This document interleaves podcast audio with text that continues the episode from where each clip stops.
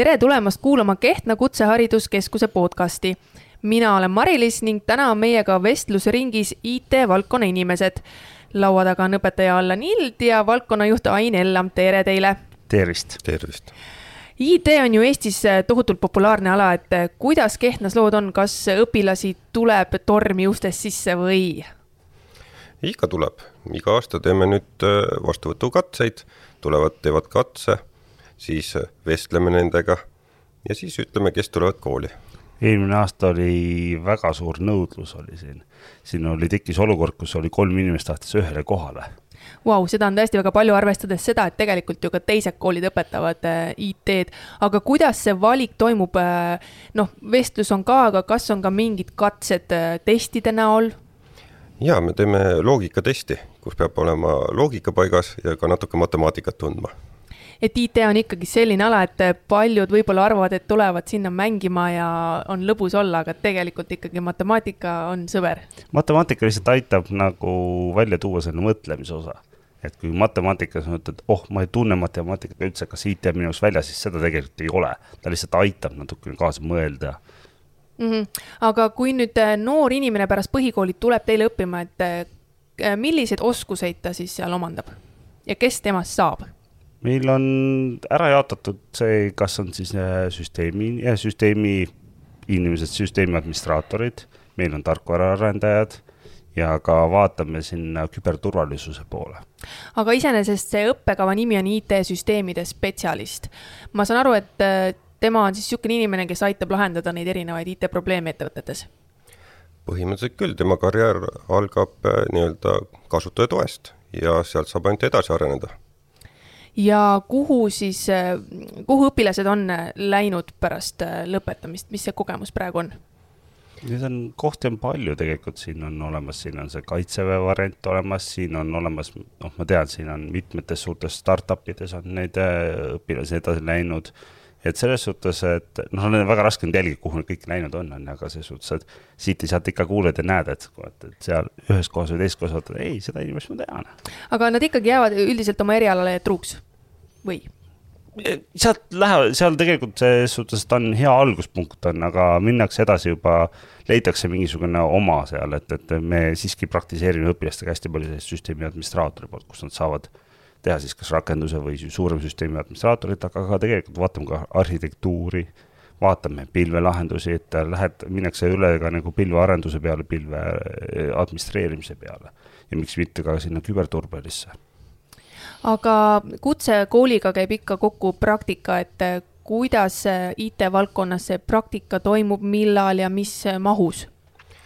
no üldiselt me oleme saatnud kolmandal õppeaastal praktikale, kuna siis on nad täisealised õpilased, siis on palju lihtsam ka tööandjal nendega ja päris paljud jäävad ka tööle nii-öelda praktika kohta edasi.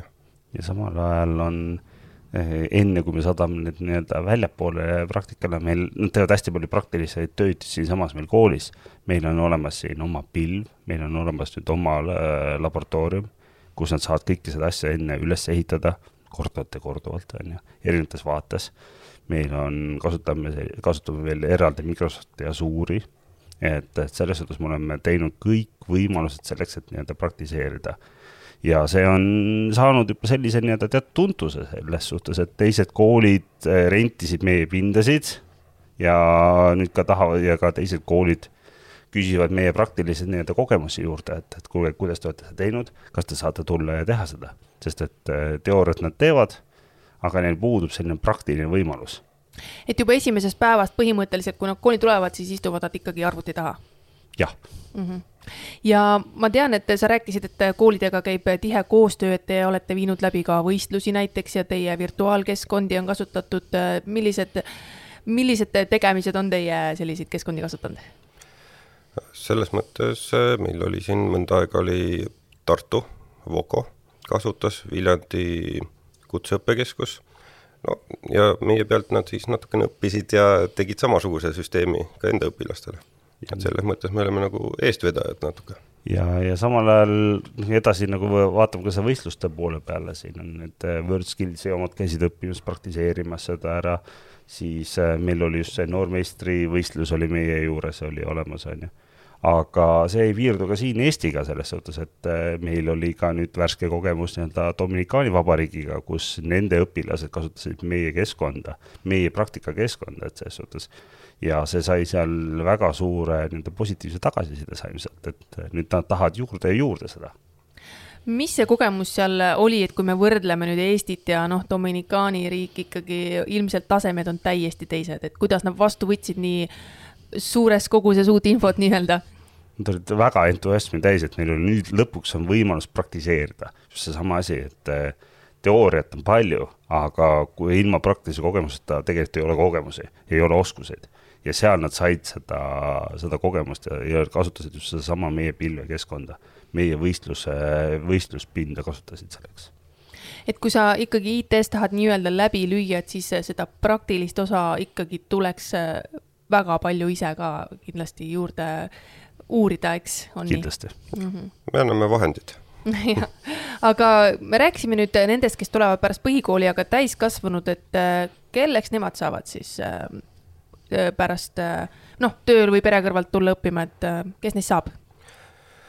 noh, sel aastal on neil võimalik saada siis IT-süsteemide nooremspetsialistiks, noorem tarkvaraarendajaks ja IT-turvaspetsialistiks no need pealkirjad on küll ilusad, aga et mis need nagu sisuliselt siis oskate öelda, tähendavad ka, et äh, et kas on mingi kõrgem tase või natuke madalam tase või kuidas see, kuidas see on?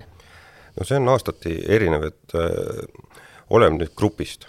et osad grupid äh, omandavad äh, kaks korda rohkem nii-öelda materjali, on suutelised, ja siis teine aasta on natukene vähem, aga ka hästi. et selles mõttes äh, igaüks leiab endale midagi, näiteks tarkvaraarendaja saab ka valida, kas ta hakkab veebirakendusi tegema või tahab andmebaasidega tegeleda. et erinevad niisugused valikud on aga me rääkisime, et väga palju nagu huvilisi on IT-valdkonnas, et kas see rakendub ka täiskasvanute koha pealt, et on huvi suur tulla õppima ja.? jah.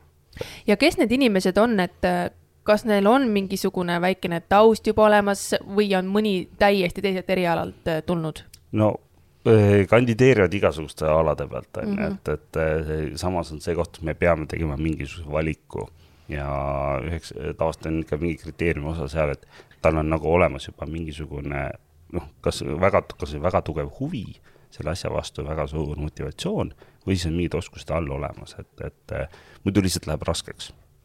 Sa korra juba mainisid seda Eesti Kaitseväge, et räägi lähemalt, mis võimalused sellega noorel inimesel on.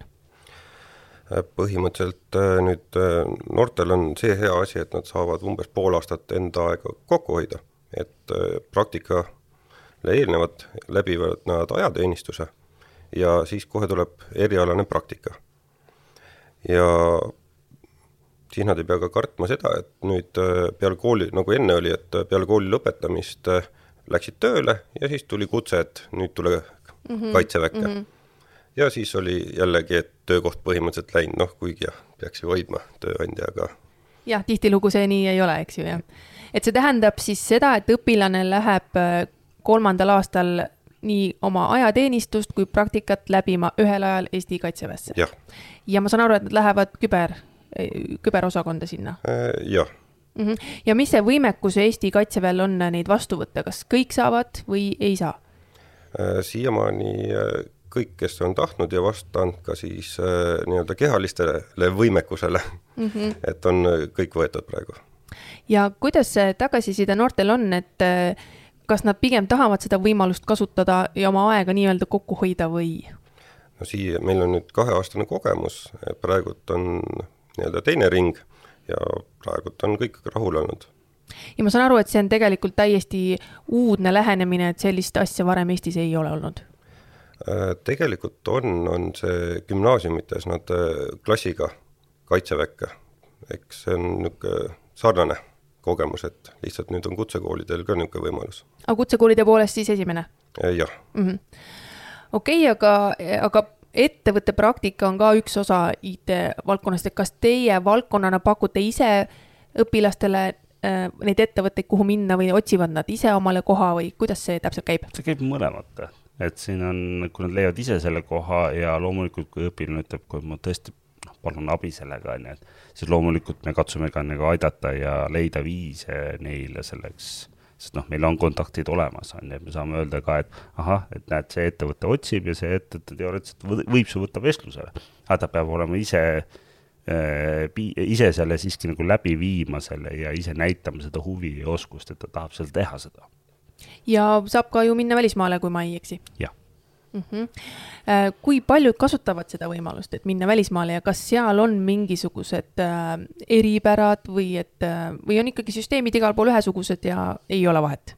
no ütleme, IT on enamus ikkagi inglisekeelne ja, ja selle saksakeelse variandi näiteks saab ka mhm. ingliskeelseks panna, et see pole väga raskust aga see suvi on minemas siin õpilasi küll jah, nii-öelda Euroopasse äh, erinevatesse riikidesse on nagu plaan nagu minna praktikale, et selles suhtes, et äh, siin on terve grupp on nii-öelda näitab nagu on huvi välja näidanud siin, et, et tahaks minna ja, ja seda me katsume ka nii-öelda leida seda võimalust.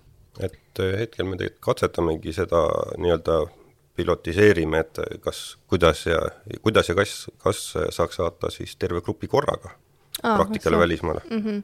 aga ma olen äh, kuulnud, et äh, IT-ettevõtted tahavad äh, õpilasi üsna pikaks ajaks pigem praktikale, et ilmselt seal on lihtsalt see, et kuu ajaga ei jõua nagu süveneda sellesse maailma, et ja siis juba lähed ära, et kas see on nii? jah, on küll mm. -hmm. ja kui pikad need praktikaajad siis tavaliselt on, et välisriigis näiteks? no umbes äh, tahetakse neli kuud mm, -hmm. aga teinekord saavad vähem mm. -hmm ja kas äh, õpilasel, kes tuleb pärast põhikooli nüüd ja lõpetab äh, eriala ära, kas on võimalik pärast tulla ka täiskasvanuna ennast täiendama, et omandada siis kõrgem tase, käib see nii? jah, meil on täitsa plaan olemas, kuidas hakata seda anda võimalust veel, veel pärast minna sinna küberturbesse eraldi juurde näiteks mm, -hmm. et, et ja siin on veel erinevaid mõtteid, mis vaikselt ilmselt hakkavad mingi hetk tulema okei okay,, aga kas äh, oskate veel äkki mingeid koostöid välja tuua, et äh, mis te olete käima lükanud või on teil mõnda külalisi tulemas, kes tahavad veel, et te neid koolitaksite või lähete ise kuskile koolituma, et äh, kuidas see enesearendamine või enda, enda teadmiste jagamine teil käib? no meil on tegelikult tulemas nüüd ühe, ühe kooliga nüüd on tulemas kohe, et, et Põltsamaa on näidanud siin nii-öelda huvi selle vastu õigemini väga tugevat huvi näidanud vastu sellele äh, ja et nendele tegi, teeme sarnase nii-öelda nagu Dominikaaniga, kus on, neil on nagu praktiline õpe ja siis pärast tuleb ka võistlus sinna peale mm. -hmm. ja selles suhtes, et äh, teine asi on see ka, et, et, et ka meile tahaks tulla nagu väljaspoolt praktikale, et siin oli just Prantsusmaalt oli meil inimene, kes tuli siia praktikale, et osa, osa õppida ja nii-öelda kogeda seda küberturvalisuse nii-öelda praktilist kogemust.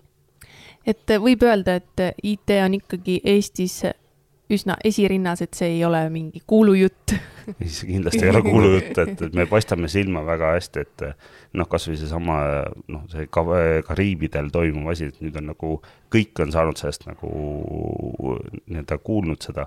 meil on nüüd Norrast on huvitatud, tunnakse Gruusiast, tunnakse, tuntakse me vastu huvi, et meil on nagu see järsku väga laiaks läinud selles suhtes, et et siin on nagu, ma ütlen, Gruusiast Kariibi Kariibi mereni on nii-öelda huvilisi olemas, et aga kas see konkurss, et nii palju on õpilasi, aga kõiki vastu ei saa võtta, kas see on lihtsalt puhtalt äh, õpetajate puuduse probleem või? no ütleks, et äh, tahtjaid on alati rohkem, kui mm -hmm. pakkuda suudaks. ahah, okei okay. aga kuidas vastuvõtt toimub IT-valdkonnas, kas nii täiskasvanud kui põhikoolijärgseid õpilasi võetakse ühel ja samal ajal vastu? jah mm. -hmm. ja millal vastuvõtt äh, algab? Vastuvõtt juba algas esimesest aprillist eh, sais.ee kaudu mm. -hmm. ja vestlused on planeeritud praegult eh, neljandale juulile. ahah, et äh, siis enne jaanipäeva tuleks kindlasti avaldus ära esitada. ja, ja siis äh, juuli alguses toimuvad vestlused ja millal teada saab, kas sa oled kooli pääsenud? praktiliselt äh, sama päeva õhtuks. ahah, ja kui palju see aasta õpilasi vastu võtate? hetkel on igasse gruppi kuusteist inimest planeeritud võtta. ahah, igasse gruppi see tähendab äh, siis nii täiskasvanud kui äh, noored? jah mm. -hmm. mm. -hmm. aga noortel oli see üks IT-süsteemide spetsialisti eriala, ehk siis äh, ongi kuusteist inimest pääseb mm. Mhm. -hmm. et siis konkurents on tihe, aga mina tänan teid täna siia tulemast, jagamast natuke seda IT-valdkonna telgitaguseid meiega ja mis seal ikka, aitäh kuulamast kellel jäi midagi segaseks, siis www.kehtna.edu.ee on see aadress, kus saab lisainformatsiooni ja nagu juba mainitud, siis www.sais.ee on see keskkond, kus saab dokumendid esitada. ja ega midagi, kohtume juba sügisel Kehtnas, aitäh! aitäh!